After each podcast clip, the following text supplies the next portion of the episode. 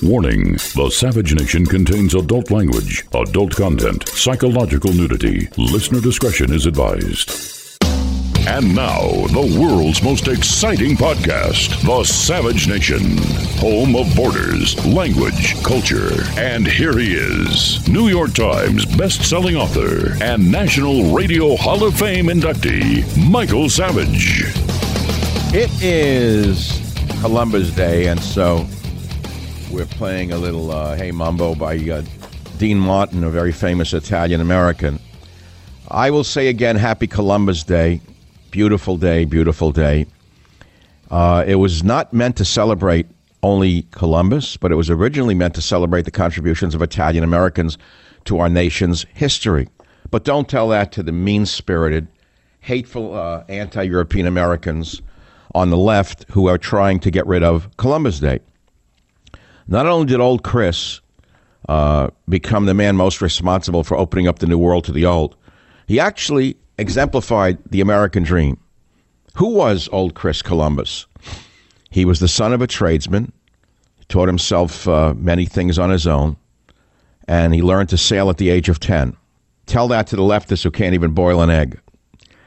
He was not a privileged young man, like most of the leftist scum, but he was a healthy Catholic boy who rose from his humble origins and became one of mankind's or humankind's most famous heroes.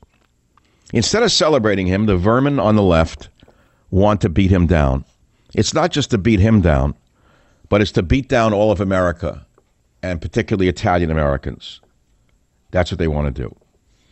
First, they came for the Confederate statues. Then they knocked down Columbus's statues. Now the vermin on the left, who should be thrown in jail for 25 years, are knocking down statues of Theodore Roosevelt and Abraham Lincoln in Portland, Oregon. Abraham Lincoln is now being des- uh, defaced by all of you Biden voters. All of you Biden voters are on the side of these Antifa vermin. They threw chains around Roosevelt's statue.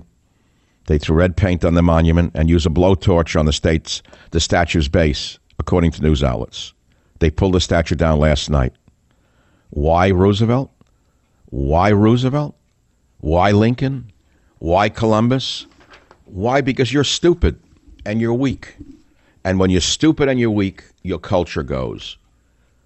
But I don't want to harbor on that there's a federal government that should have arrested Antifa and those violent ones in the other movements that claim to be seeking racial justice a long time ago. And we're not going to focus on that. But many states are ditching Columbus Day to observe Indigenous Peoples Day instead. Alaska, Hawaii, Maine, New Mexico, Oregon, South Dakota, Vermont. They're celebrating Indigenous Peoples Day. Now, I'm nothing against indigenous peoples. I admire indigenous peoples, at least the ancestors of indigenous peoples. I can't say the same for the leftists who have now taken over indigenous peoples movements. There's a lot to be admired in indigenous peoples who learned to live on the land for 200,000 years. I certainly admire it greatly. But I don't admire the communists amongst the indigenous peoples movements who really just want to overthrow America and take what is not theirs. But again, let's not focus on that. All I can say is uh, it's a beautiful day, Columbus Day. And uh, you wouldn't be here was it not for Columbus. You leftists wouldn't be here. I wouldn't be here.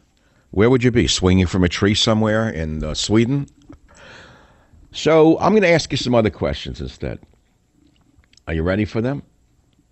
If Columbus was so bad, why don't you, the liberal out there, donate your property to a Native American tribe? We have some uh, numbers I can give you. I can give you some numbers of a Native American tribal leader somewhere in your state, and you could donate your house, your car, your clothing, your false teeth, and your false mind. Today, Amy, ba- uh, Amy uh, Barrett, the hearings are on. Amy Barrett, one of the finest women I've ever seen in the legal profession. Mm. Biden says Americans don't deserve to know his views on court packing. You hear? What? We don't deserve to know his views on court packing. Nancy's 25th Amendment ploy is really about replacing Biden with Harris. I told you that on Friday, remember?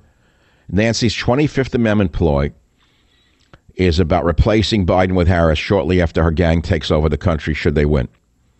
So I will revisit a question I raised on Friday, which was extremely popular, one of the most responsive audiences yet for any of my many podcasts on the issue of what will America look like a year from now. It was amazing how popular that became.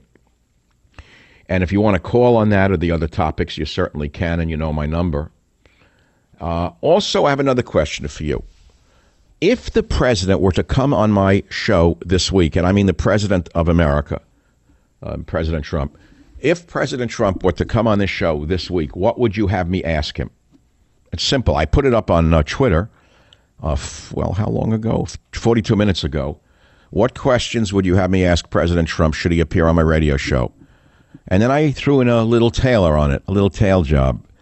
I said, I will try to avoid panegyrics. I will try to avoid panegyrics. Because it's not my job to simply say, Mr. President, you're 100% correct and impeccably dressed. That's the job for Mel Brooks and those in talk radio who stabbed him in the back for the whole year he was running and now make believe that they're, the, they're his best friend. Okay? You're 100% incorrect uh, and impeccably dressed, Mr. President. I'll leave that to the uh, cartel members, the cartel members who are just such great Americans. I will avoid such panegyrics. He doesn't need them. Now, the accusations against Biden are painfully close to the truth. That's the, the horrible reality. The accusations against Biden are painfully close to the truth in almost every regard certainly with regard to his son's scandals in Ukraine and China. But they gain no traction because of fifth columnists like Wolf Blitzer, Jake Tapper, and all of the rest in the illegitimate media. But let's not bury our heads in the sand about what's going on, nor what the polls are saying. We must not be Don Quixote with our lances going against the media on a daily basis, thinking that we're making a big difference with the undecided. But the question is do you actually think Trump is going to win? I'm not so sure he's going to lose. I'll put it to you that way. Oh, I know the smart money says it's going to be a swamp against him, uh, just a tidal wave of 70 30, 80 20. I'm not so sure. I'm not so sure that the polls are accurate. I'm supposed to believe some jerk who smokes marijuana in a basement in Williamsburg, Brooklyn, who has a website. He knows more than I do. Because what? They quote him. I don't even remember his name. He was wrong in every poll he ever ran. And yet everyone's quoting this jerk in a basement at Williamsburg. And they say, in every state, he's behind. Believe he was behind in 2016 in every state. Wasn't he? Wasn't he behind in every poll before the election? Wasn't Hillary above uh, in every poll before the election? I'm not so sure he's losing. I haven't given up, have you? Not at all.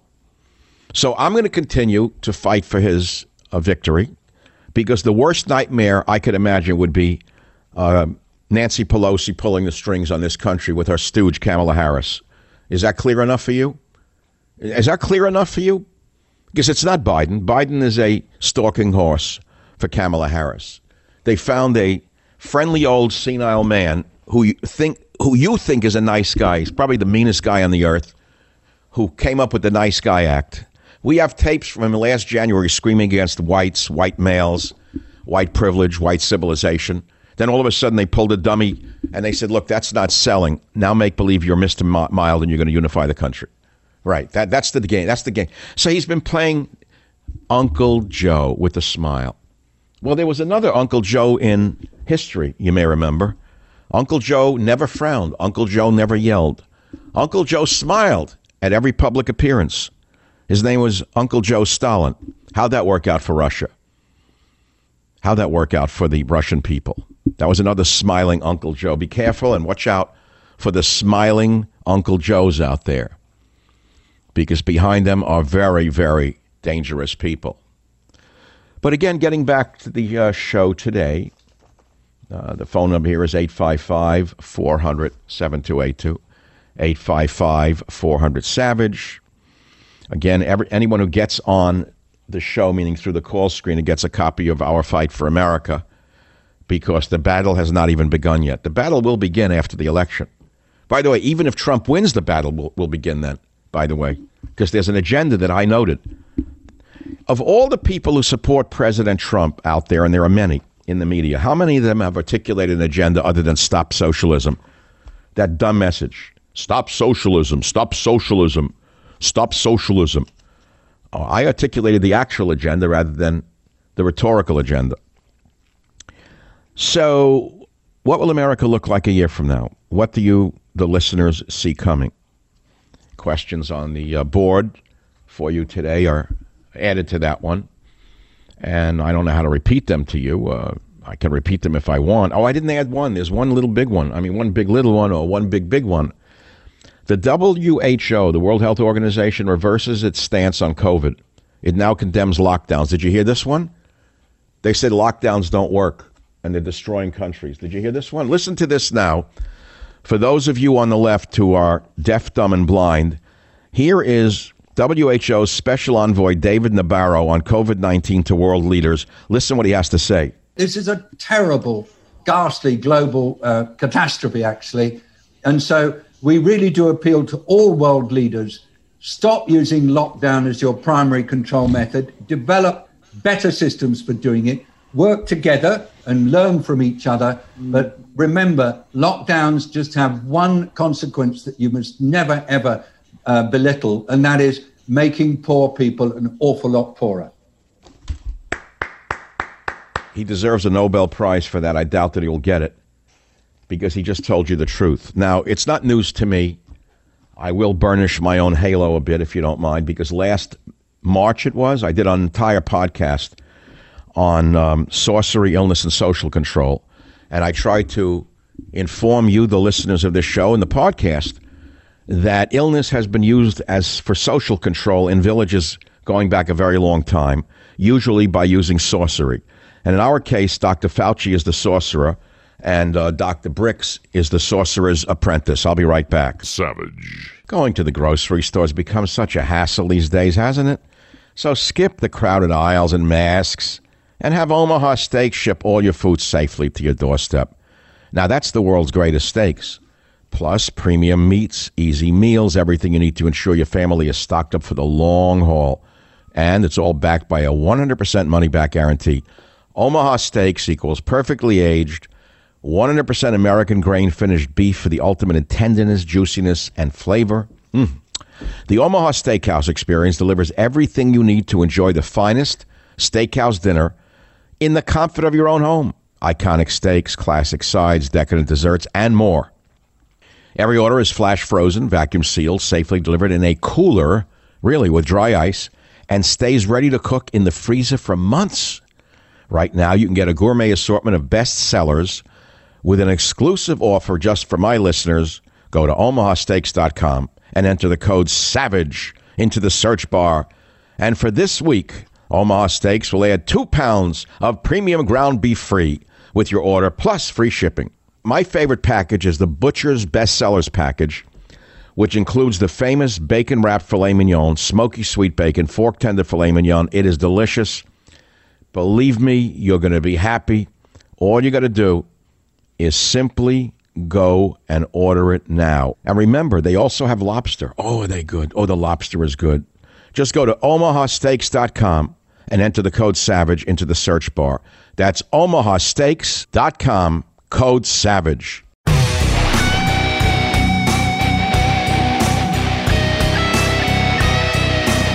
Celebrating Christopher Columbus today on the Savage Nation. Say it loud and say it proud. Most of you leftist haters wouldn't be here was it not for uh, Columbus.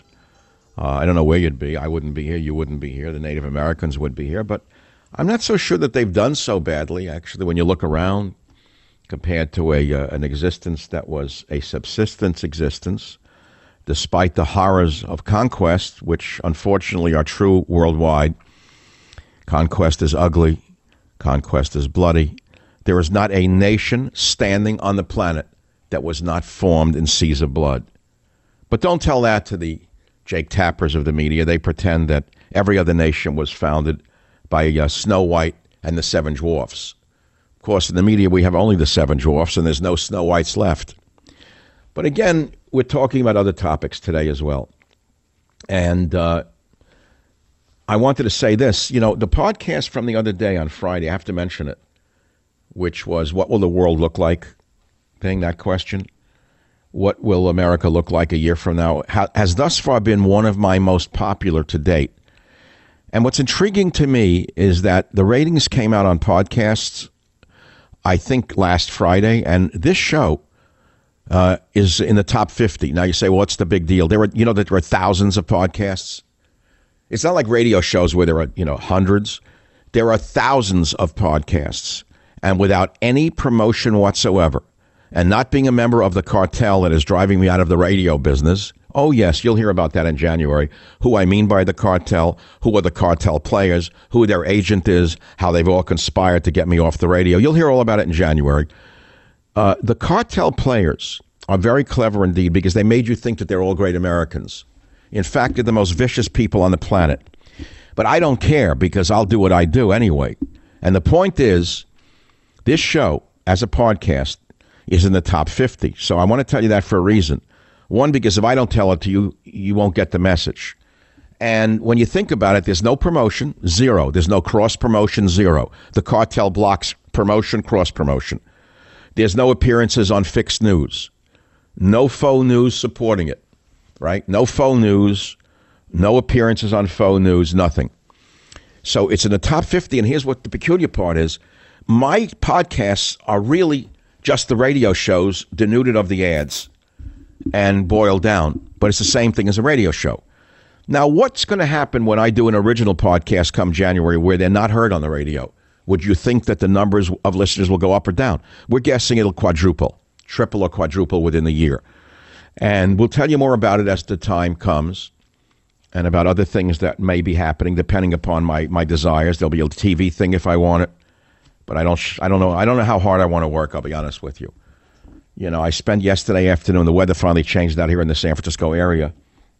It was horrible, and you know, with the fires and the smoke and the poor people losing their whole life's purpose, you know, everything up in the wine country. It was terrible. And we, we got the ash, we got the smoke. It was like living in a nuclear winter for a month. Horrible. Then it was freezing on Saturday. It was the kind of day you put on flannel clothing and made a cup of tea and sat inside with a fire. Then lo and behold, God opens up the skies on Sunday and the, the weather goes calm. The baby comes flat. And I went out on my boat yesterday for the first time in over a month. And I must tell you something about boating. Just it's a little, you know, distraction for me. I have a lot of problems in my life that I think are typical of most of us. But there's no real problem that I have. I'll tell you what a real problem is. Here's a real problem. Let me put things in context for you of what a real problem is.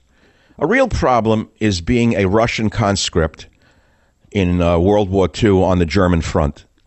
A real problem is having your commander shoot you in the back if you don't charge forward into a hail of machine gun bullets. A real problem is being in the German army on the uh, Russo German front in World War II and having the Nazi party go to your house and kill your wife and children if it's reported that you didn't charge into a hail of Russian machine gun bullets during a battle. Because that's what a real problem is, not what the scum called Antifa or the vermin demanding rights that they don't entitled to in this country. Savage. Trump Card is Dinesh D'Souza's most important film yet. It'll be available on video and on demand beginning October 9th. There is a new and dangerous socialist movement in America, and it is threatening our American way of life. Find out who's behind it and how to stop it. Trump Card, beating socialism, corruption, and the deep state. Look for it on all major platforms beginning October 9th. Don't miss Trump Card.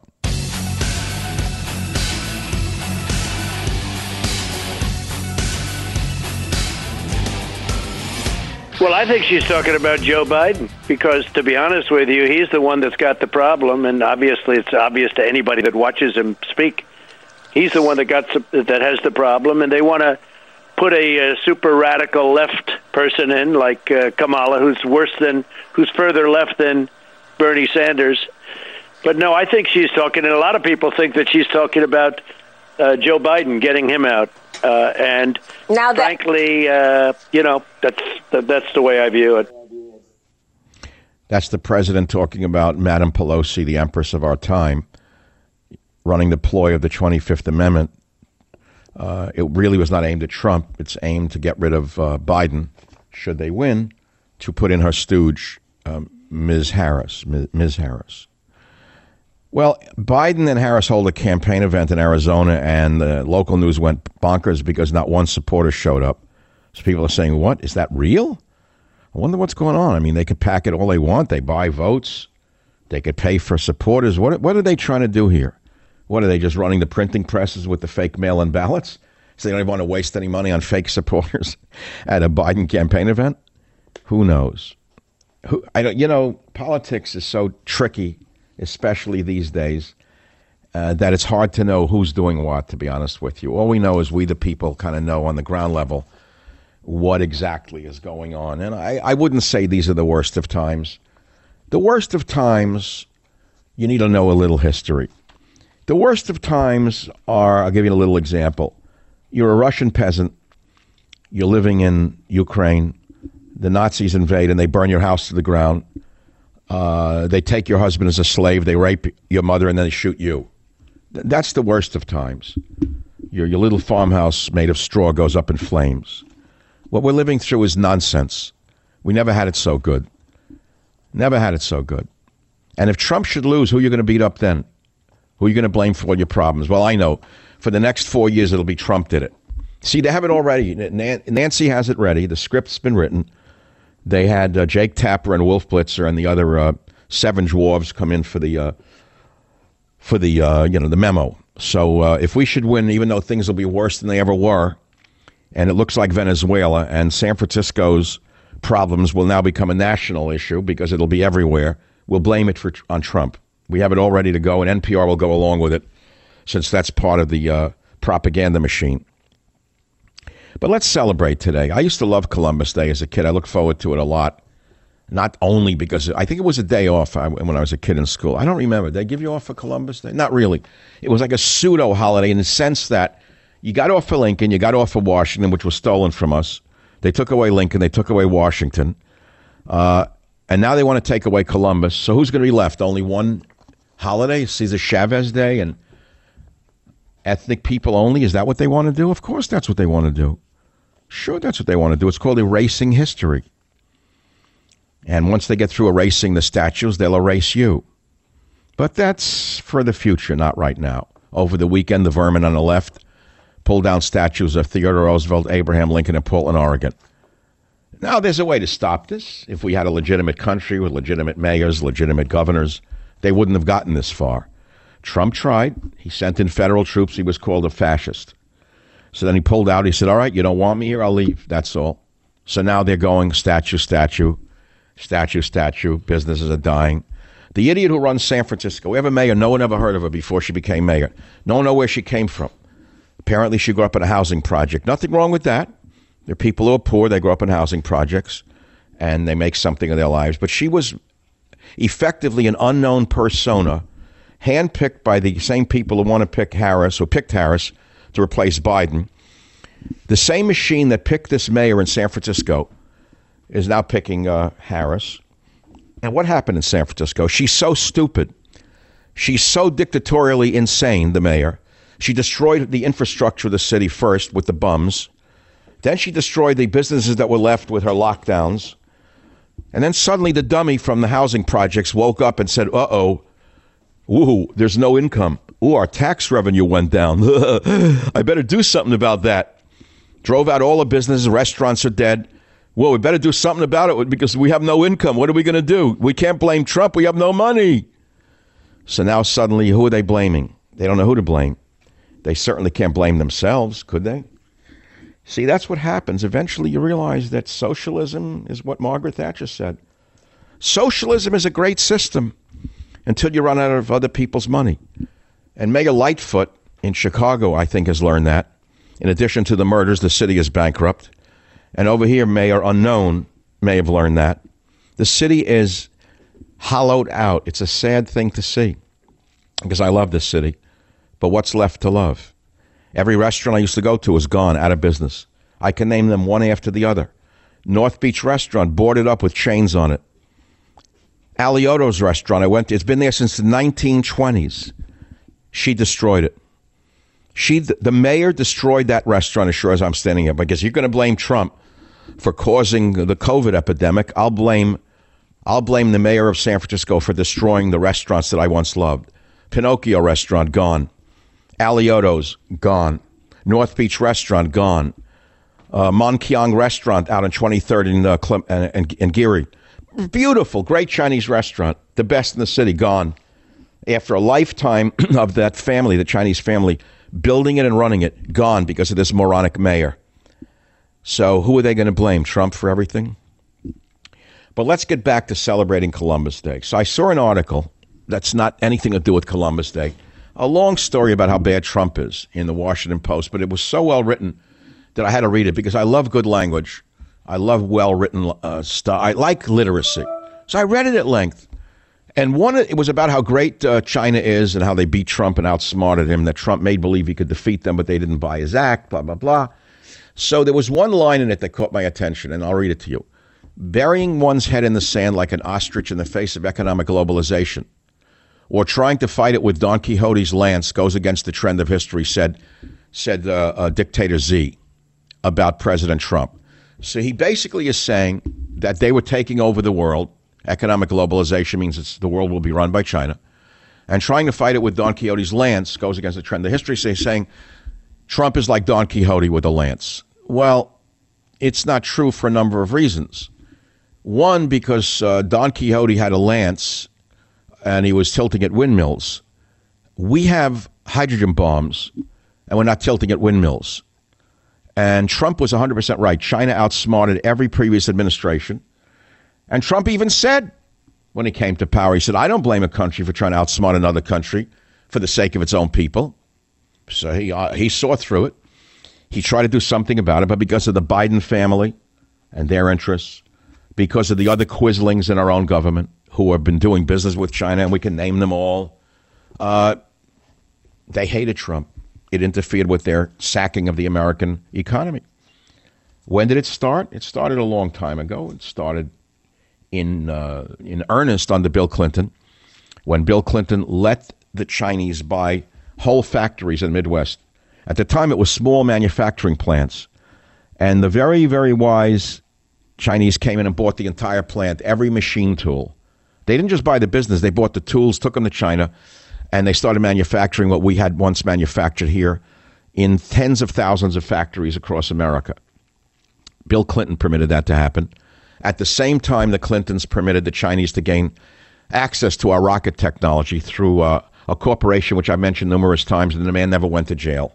Never, ever went to prison for what he did. In other times, it would have been called treason. He took government developed rocket technology he was the former head of the DNC. Oh, yeah, he has a name. Lives on Park Avenue. Nice family. Did very well. Started with a parking meter company in the Bronx. Turned it into a space technology uh, company. Took American technology that knew how to launch rockets because we are ahead of the game ever since World War II. And uh, he took the technology that the U.S. Department of Defense developed at taxpayer expense and he shared it with the communist Chinese, saying that they would only use it to launch weather satellites.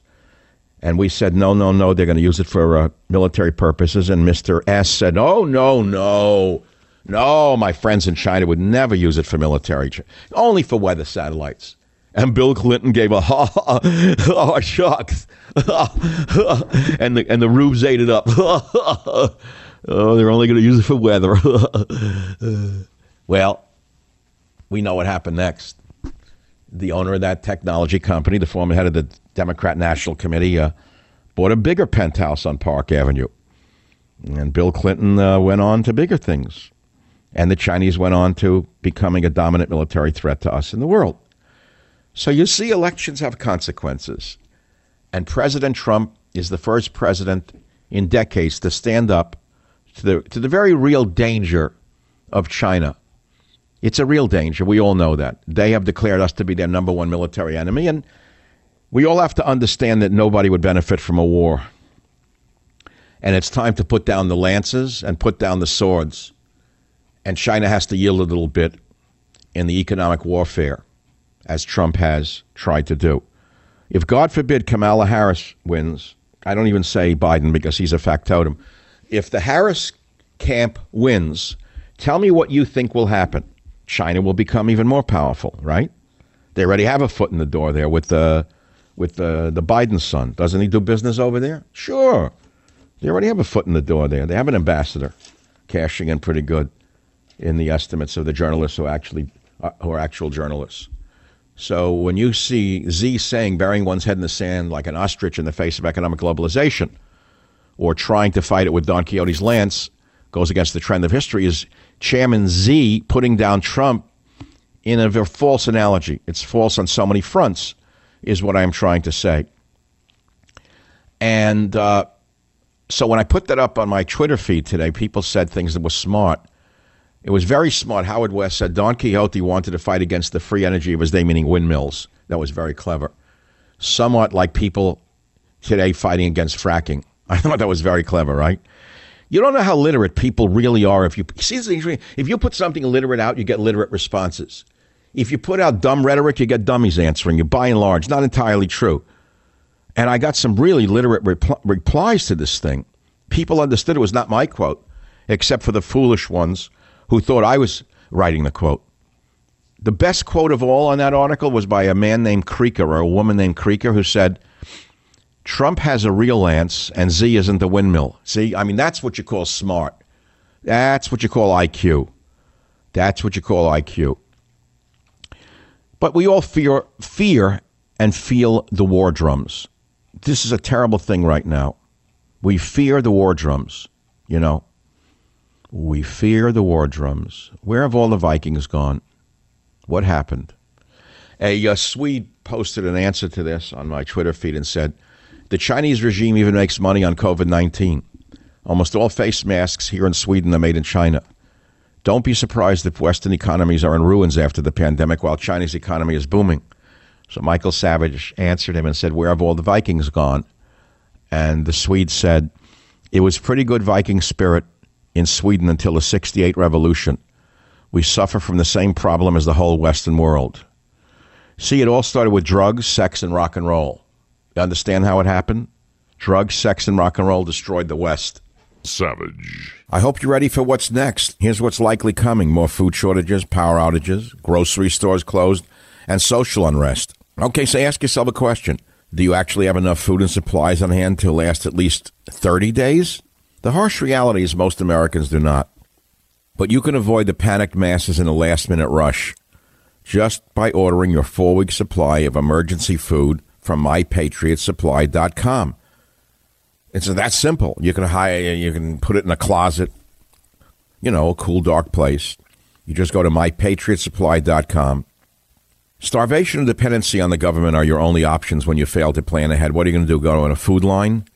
Why don't you avoid the pain of being unprepared? It's a simple solution. Go to mypatriotsupply.com right now. Build your emergency food supply with meals that last up to 25 years in storage. And by the way, it's shipped discreetly to your door. No one knows what's in the package, so the delivery man can't steal it. Folks that know what's coming are using today to prepare for tomorrow. And there's still time for you to do the same. They've just gotten new supplies in. That's mypatriotsupply.com, the original Patriot Preparedness Company. They're great. You can store it for up to 25 years if it's done right. MyPatriotSupply.com. Do it now.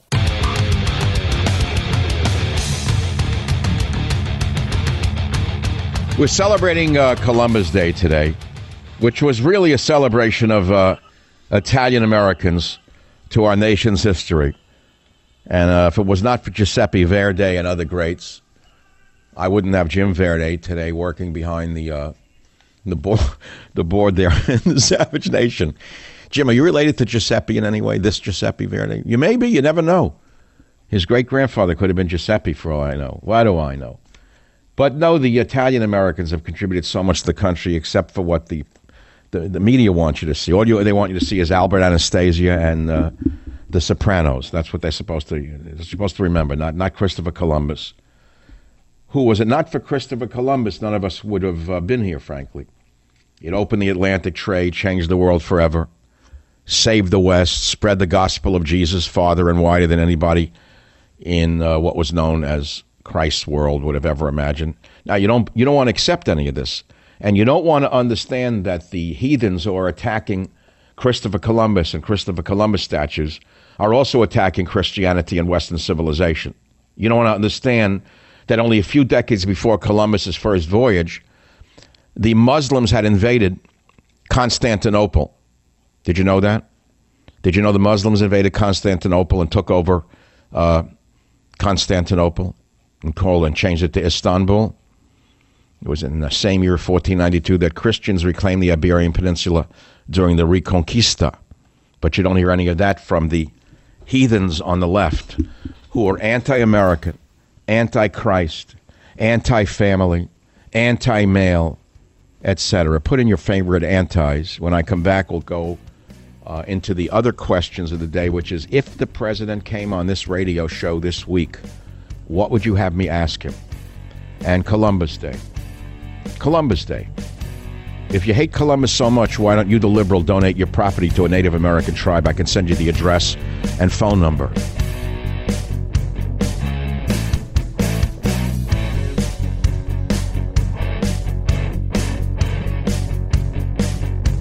The Westwood One Podcast Network. Fans of the spoken word, welcome. This is a podcast. Greetings, pod recipients. You are entering the Savage Nation. Read the book, see the movie. Warning The Savage Nation contains adult language, adult content, psychological nudity. Listener discretion is advised. And now, the world's most exciting podcast, The Savage Nation, home of borders, language, culture. And here he is, New York Times best-selling author and National Radio Hall of Fame inductee, Michael Savage. Say it loud, say it proud, and say you're proud to celebrate Columbus Day. Important man, but you remember this. It's not just a day that's celebrated the contributions of this single Italian man, but it's a day that usually celebrated the contributions of all Italian Americans to our nation's history. Did you know that that was the original intent behind the holiday? It was to elevate Italians during a period when the Italians faced marked bigotry in America. That is why the Columbus Day holiday was created, to bring up the people themselves. And now you're going to let the left bring you down as a people without saying a word? Yeah, I guess so. You know, they say that civilizations run in uh, cycles, and that all great civilizations have a life cycle, as do all things, whether it be a car or a person or a dog or a cat. And the life cycle of most nations in their dominant period is about 250 years. And there are many pessimists who are saying we are reaching the last phase of our cycle as a nation. I'm not so sure of that. It's possible. Anything is possible. I mean, when you look at the decadence of the West right now, you could say the entire West is in decline and that we should just hand our country over to the communist Chinese, you know, and just become a serf immediately. So it depends upon, you know, your fighting spirit, depends upon your knowledge of history, and it depends upon what happens uh, during this election, you know. Because I actually do think that is the most important election in my life. I, I sincerely do. Because I know the machine in San Francisco. You don't have to be a genius to know that Biden is just a uh, front man for the Pelosi uh, mob that gave us Kamala Harris. Everyone knows that. Everyone can read this. You don't have to be a political scientist to see where this is coming from, the 25th Amendment crap from last week. So you could say, well, what's wrong with Pelosi and her henchmen running the country? I don't know. If you like, if you like what uh, San Francisco values are, you'll like them in your little town in America.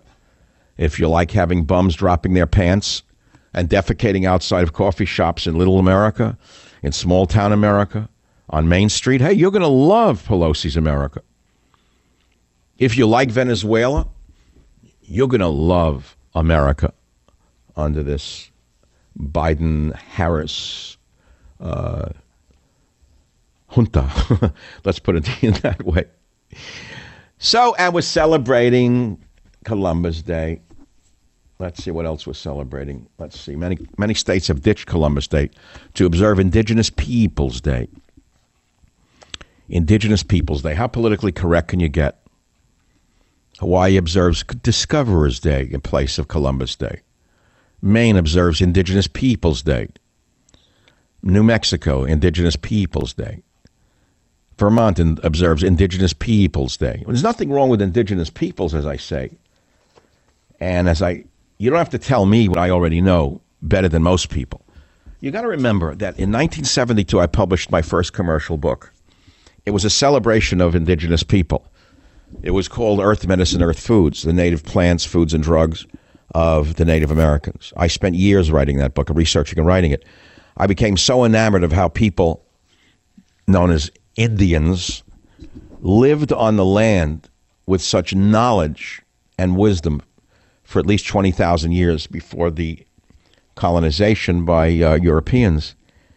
And you know, it's interesting to me that survival skills are an advanced form of uh, material culture from an anthropological point of view. Survival skills, survival skills, material culture as well as jewelry, as well as artistry, all material culture of indigenous peoples. It is something to behold. I've collected such things my entire life out of great wonderment and respect for indigenous peoples. But that doesn't mean that I have to now overthrow the civilization that has given my ancestors and myself such a wonderful opportunity. I don't have to throw it in the garbage because the communists have told us that Columbus was a racist. First of all, I could spend an hour telling you who, who it is who started this. It was a communist who started this whole movement. The pox is long dead, but this whole hatred for Columbus began with this one verminous individual. And it had nothing to do with loving indigenous peoples. The attacks on Columbus, the attacks on Columbus, the hostility towards Columbus, can be traced back to one man, Howard Zinn. You didn't know it was one man. It just shows you what one communist can do. Howard Zinn, a, a noted Marxist, wrote a book that was in continuous publication since 1980 that is taught to all of our stupid children. And it's called The People's History of the United States. His lies uh, are widely accepted as conventional wisdom. So it's Howard Zinn which is used as a core history textbook in schools, which includes statements such as abolish, abolish Columbus Day kits. And this vermin, Howard Zinn, 10 years after his death, he still remains an icon of the political left and an influence in shaping students' understanding of a national history. This is one man, Howard Zinn, People, People's History of the United States. Now, you got to understand that Howard Zinn was a lifetime Marxist. That's a fact. Howard Zinn falsely and deceptively quoted from Columbus's own journal. And uh, the average American doesn't know any of this. No one knows about Columbus's great talents in seamanship, his devout Catholicism, and how he really set out to set up a trading post with the Grand Khan of China in order to finance a crusade to take back Jerusalem from the Muslims. You don't know any of this. And did you know that one of the natives that Columbus had baptized became his godson? You don't know any of this. Maybe I didn't know any of this.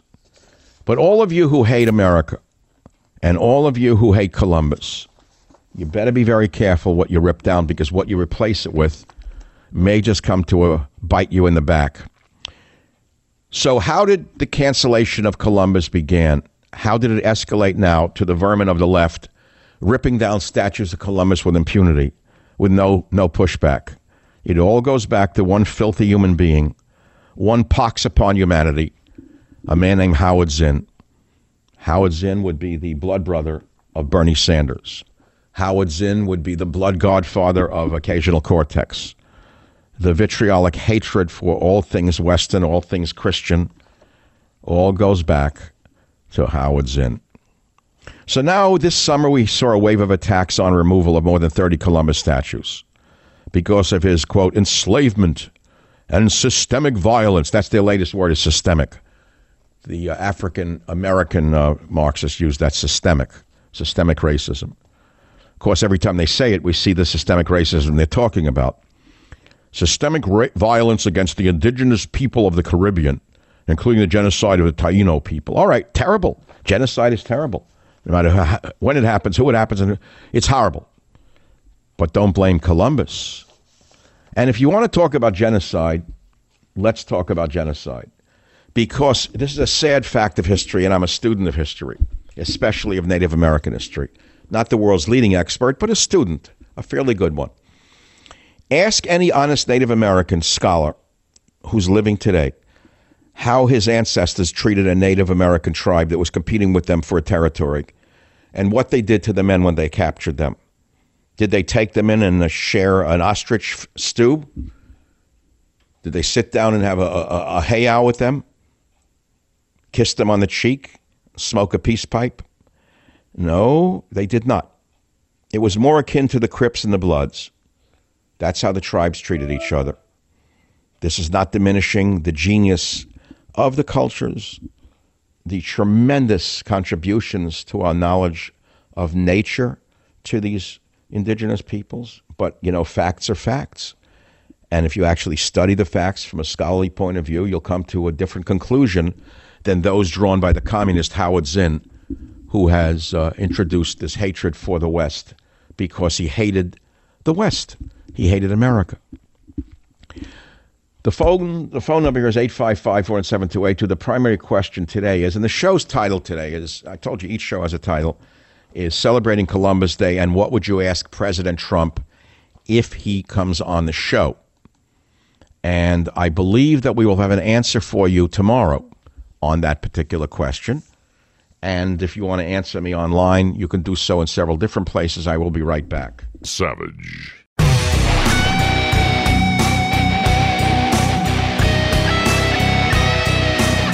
We are celebrating Italian American Day on the Savage Nation, which the uh, mar- okay. Thank you very much.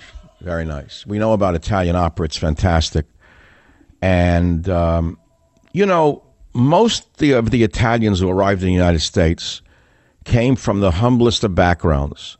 And through hard work and resolve, they created the American dream for themselves and the country. They came here as peasants. They became business and industry leaders, governors and senators, architects, artists, scientists, doctors, educators, and attorneys. And I don't have to name them. And look how we wound up with Nancy Pelosi at the end of the line. Take a look at this. We've had great Italian American politicians. Look what we wound up what we wound up with an anti-American like her. She doesn't even celebrate Columbus Day by catering to the vicious left-wing mobs who are spurred on with their hatred for the nation. That doesn't mean that we have to hate her. We could ignore her and we could just celebrate Italian American contributions and achievements that we all enjoy in this country. There are many milestones, there are many contributions that we all know about. Uh, but remember, Italian immigrants came here and they became the basic labor for American factories and mines. Italians helped build roads, dams, tunnels, churches. And that's what gave them the original economic foothold in American society and allowed them to provide for their families. And remember, family stands at the core of Italian American life. At least it did. At least it did. But with the advent of the 60s and drug, sex, and rock and roll, who knows what uh, anything stands for anymore, right? So they are, in many ways, an epitome of, of, of the immigrant experience. So to throw away Columbus Day is throwing away all the contributions of Italians and Italian immigrants to this nation. And you must not let the Marxists do this. Because, again, as I taught you in the last segment, it was a Marxist named Howard Zinn who took on the big lie gave it a big lie, and he wrote a communist history book called A People's History of the U.S., which is taught in our schools today. And the children's minds have been destroyed by him. And that is why we're celebrating Columbus Day today on the Savage Nation. We're also asking you the question what would you have me ask President Trump if he appeared on the show? That's a loaded statement, is not? Is that not a loaded statement, Jim? It's a loaded statement. I know he was on a lot of small and big shows last week. I get it. And I know very much how to do a panegyric if I wanted to. But I'm not going to do a panegyric. I am not the great American.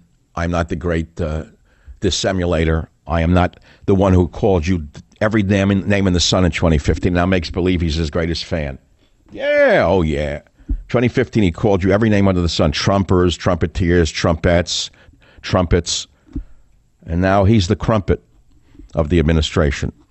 No, you're not going to get panegyrics from me.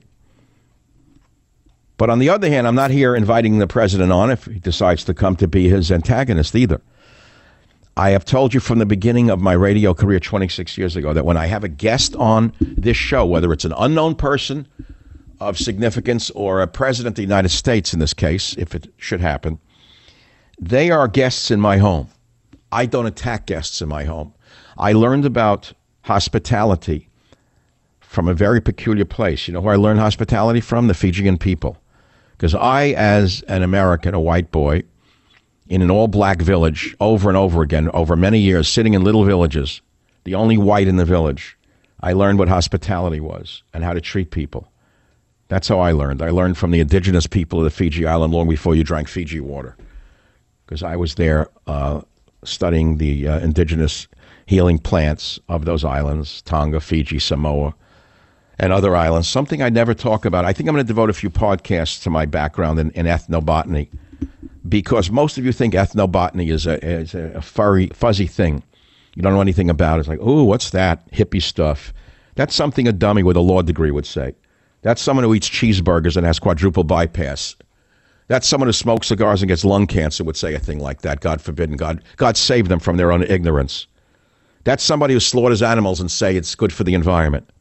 That's someone who rapes a wilderness and says it's part of the American tradition. I'll leave it to the ignoramuses. That's not me. But I think I'll devote a whole podcast to my my travels in the South Pacific. Let's put it to you that way.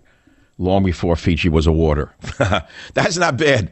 Long before Fiji was a water. I was there before independence. There was quite a different experience in the villages. There were no roads going in. All right. Aurora, California, line nine. Quickly, what's on your mind? Fire away. Dr. Savage, what an honor to talk with you all these years. I've been listening to you, but I got very, very um, motivated when you started talking with President Trump on the phone. Uh, 19, I mean 2016, and he won. And I've been listening since then. And the way you talk about this president and the United States and the Jewish people and the Italian people makes me proud to talk with you today. I'm That's beautiful. Listen, we're almost out of time, but I got to tell you something. It's listeners like you, the silent ears of talk radio, who are the core of America.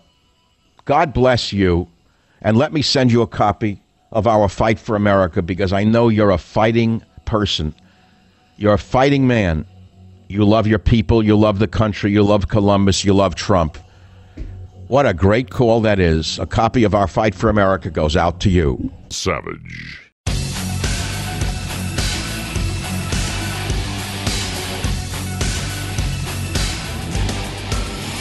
It is the uh, Savage Nation, and um, it's a it's a bittersweet thing celebrating Columbus Day in a nation that doesn't celebrate Columbus Day because of the Marxists who have undermined Columbus and undermined Italian American contributions to our civilization.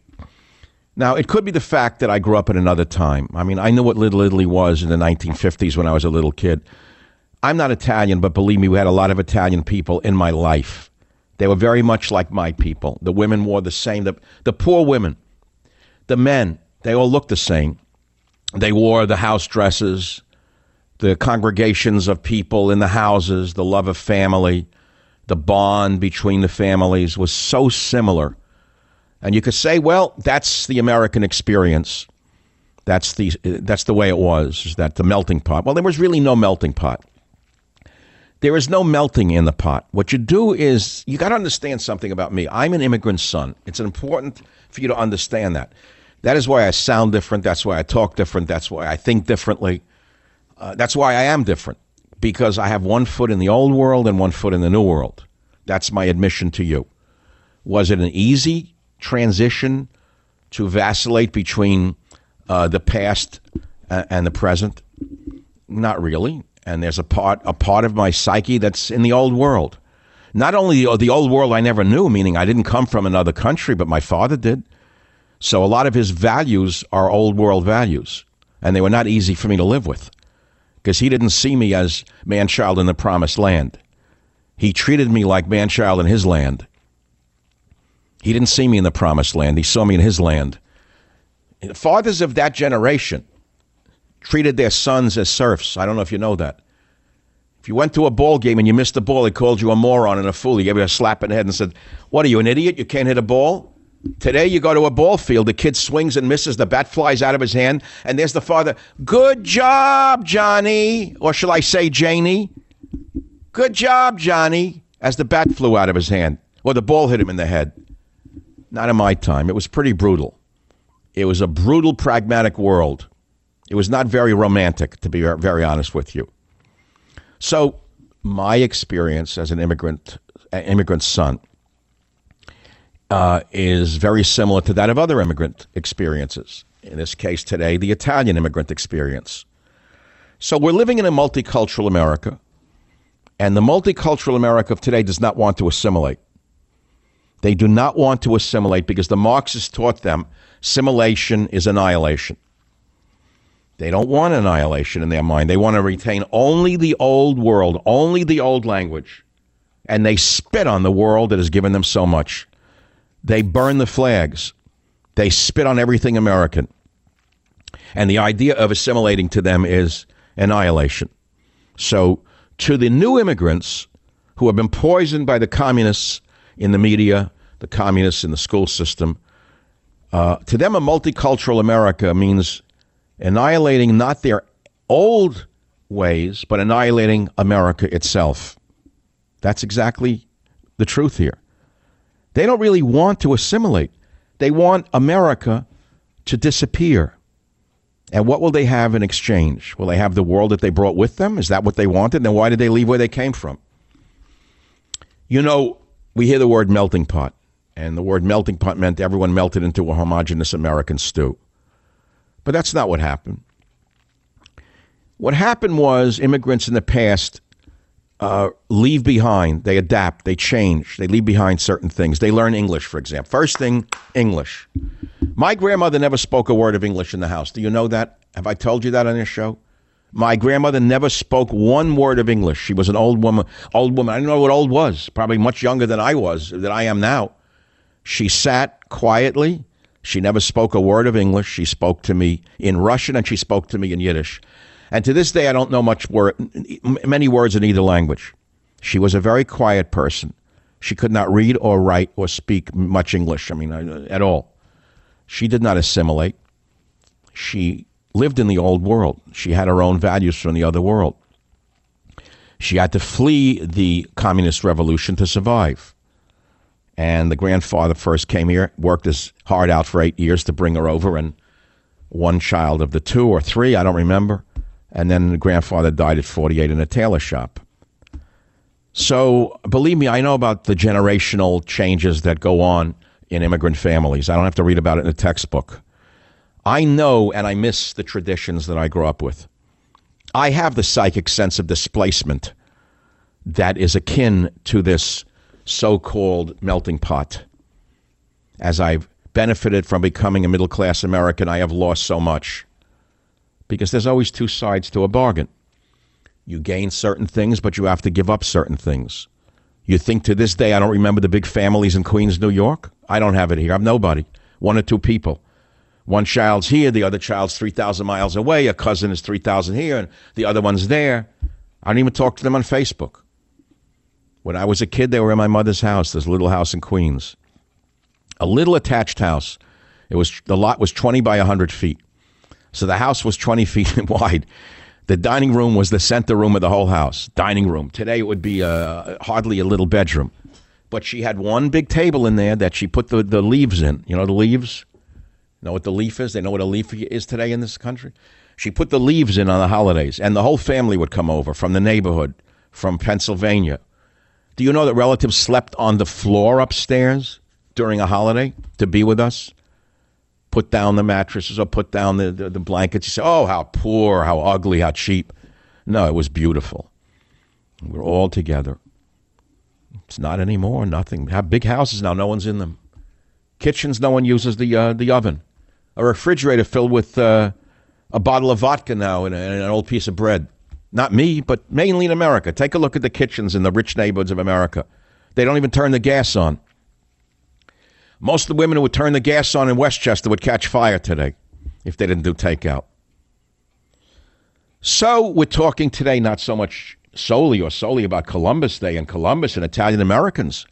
We're talking about immigration. That's what this day really is about a successful immigrant, a great immigrant.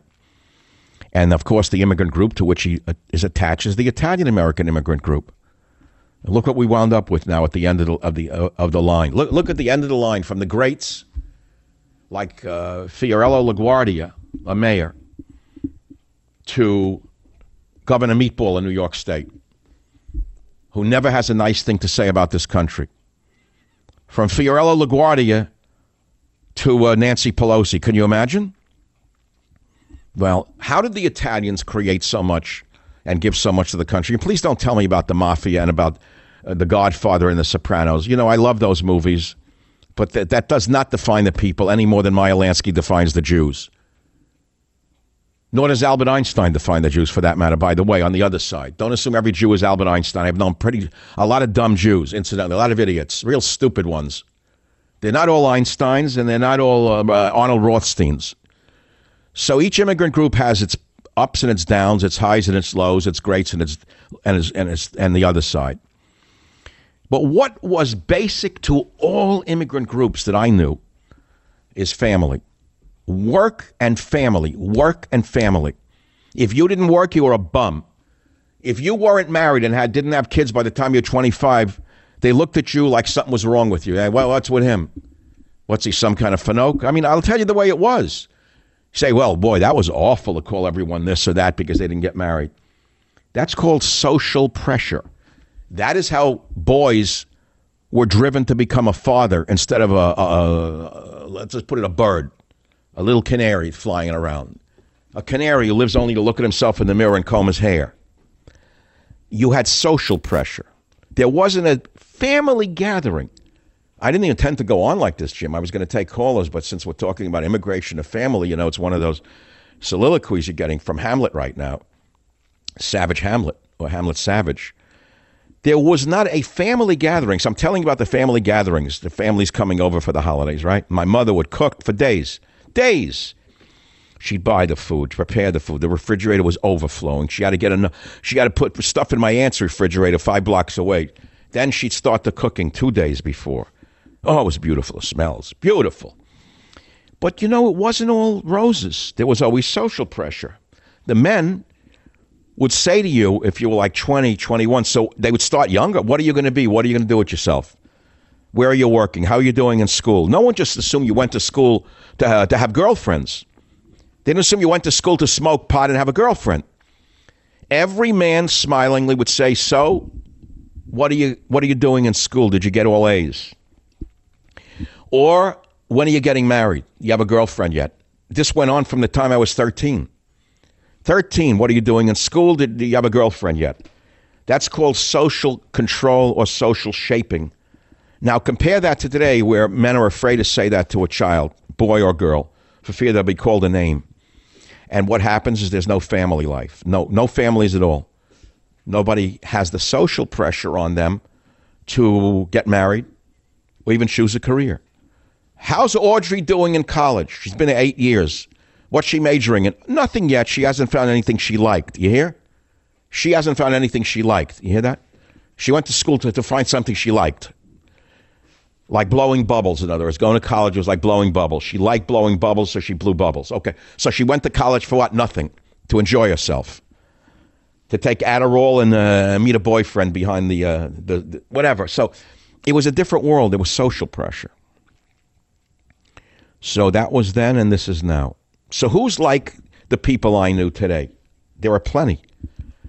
There are plenty of people like that. I know the Mexican people are almost identical hardworking, and family. The same two fundamental values that I grew up with are seen in the Mexican community and Mexican communities in America. hard work, pride in hard work, and family. That's what they that's what they are. Very much like the people that I grew up with and the people I knew. That's how it was. Then there are those who come here to do nothing. They come here like bums to live on welfare, to get drunk, to riot during their, their holidays. Now, a parade in New York, when at a parade, a Columbus Day parade, no one got shot.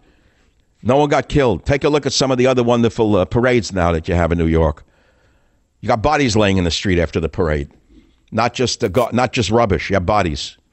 Didn't happen when I was a kid. Nobody went to us to celebrate an ethnic parade and killed anyone. They, they would rather kill themselves than do it. Why? Because they saw that themselves as part of a people. Take a look at some of the immigrant groups that have been brought in here, what they do. Beat themselves up in the street with, with sticks. I never, uh, to celebrate something from 12,000 years ago. Sweating, rubbing against each other, no masks, no lockdowns, and, and Governor Meatball says nothing. The Jews don't want to do a lockdown, so already he wants to lock them up. It happened in August. It happened in August. The Muslims were in New York in the streets celebrating uh, Muhammad's grandson's birthday. God bless him. It's their holiday. Stripped to the chest, naked in the streets, rubbing against each other, sweating, chanting. Beautiful holiday. Beautiful holiday. No masks, no lockdowns, no police, not one word from Governor Meatball or, or, or Mayor Scungilli. Mayor Scungilli said nothing. A Jew got in the street and celebrated a funeral. He went berserk and had them arrested and went after them and said it's the Orthodox. I thought it was Kristallnacht listening to them. I thought next that the NYPD would be told to smash the synagogue doors in and arrest the rabbis. That's the world we're living in today. It's like the end of a whole cycle. So, immigration, immigration should be celebrated today on Columbus Day, especially the immigrants who have come here uh, and rested their communities upon two pillars work and family. Work and family, not upon spitting in America and ripping up the flag. There's so many other things that I can talk about, not only about immigrants and immigrant ex- the immigrant experience from, from both sides and the difficulty of of multiculturalism for everyone who has to blend into a new society, but uh, the the the, uh, the what shall I say, the rewards that are there if you're willing to work for them. No one gives you anything. See, this is the problem. Ask not what your country can do for you, but what you can do for your country. I was raised on that, but in other ways, long before JFK. But like the Italians, my people harbored a suspicion of authority figures. My people didn't trust politicians. My people didn't trust uh, uh, anybody.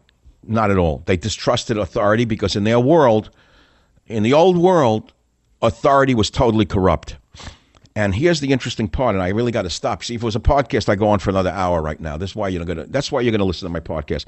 I've you know I've been talking now. I just got started. I could do another hour on, on family and immigration, but I can't do an hour in the format in which I'm, I'm operating. So we distrusted authority, and what was the bulwark against the uh, authority figures in this country. Family. Same with the Italians. Family first, authority was the enemy. And it was the family that protected you against authority because authority was usually hostile. And we had no respect for authority outside of the community. We didn't, we didn't respect them at all. We looked down on them. We'd seen them as all corrupt. Where was the authority? It was within the family itself. Usually the authority was in the Father. That's where the authority was, in the Father. Now, you want to start taking this apart and you understand the feminist movement, the communist movement, and how it all worked to take apart the threads of that immigrant experience and unravel it. And now we have what? Now we have a beautiful holiday like Columbus Day being attacked because one psychotic Marxist named Zinn wrote a fake history book about how evil Christopher Columbus was. Savage.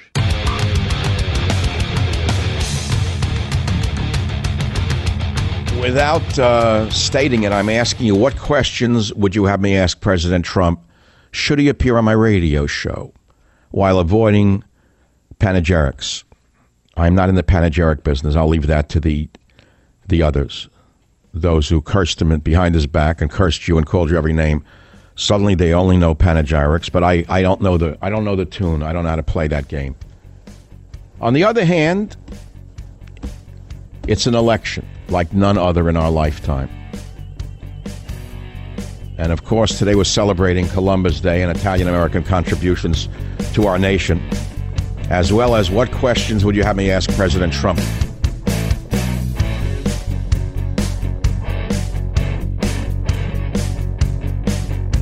The Westwood One Podcast Network.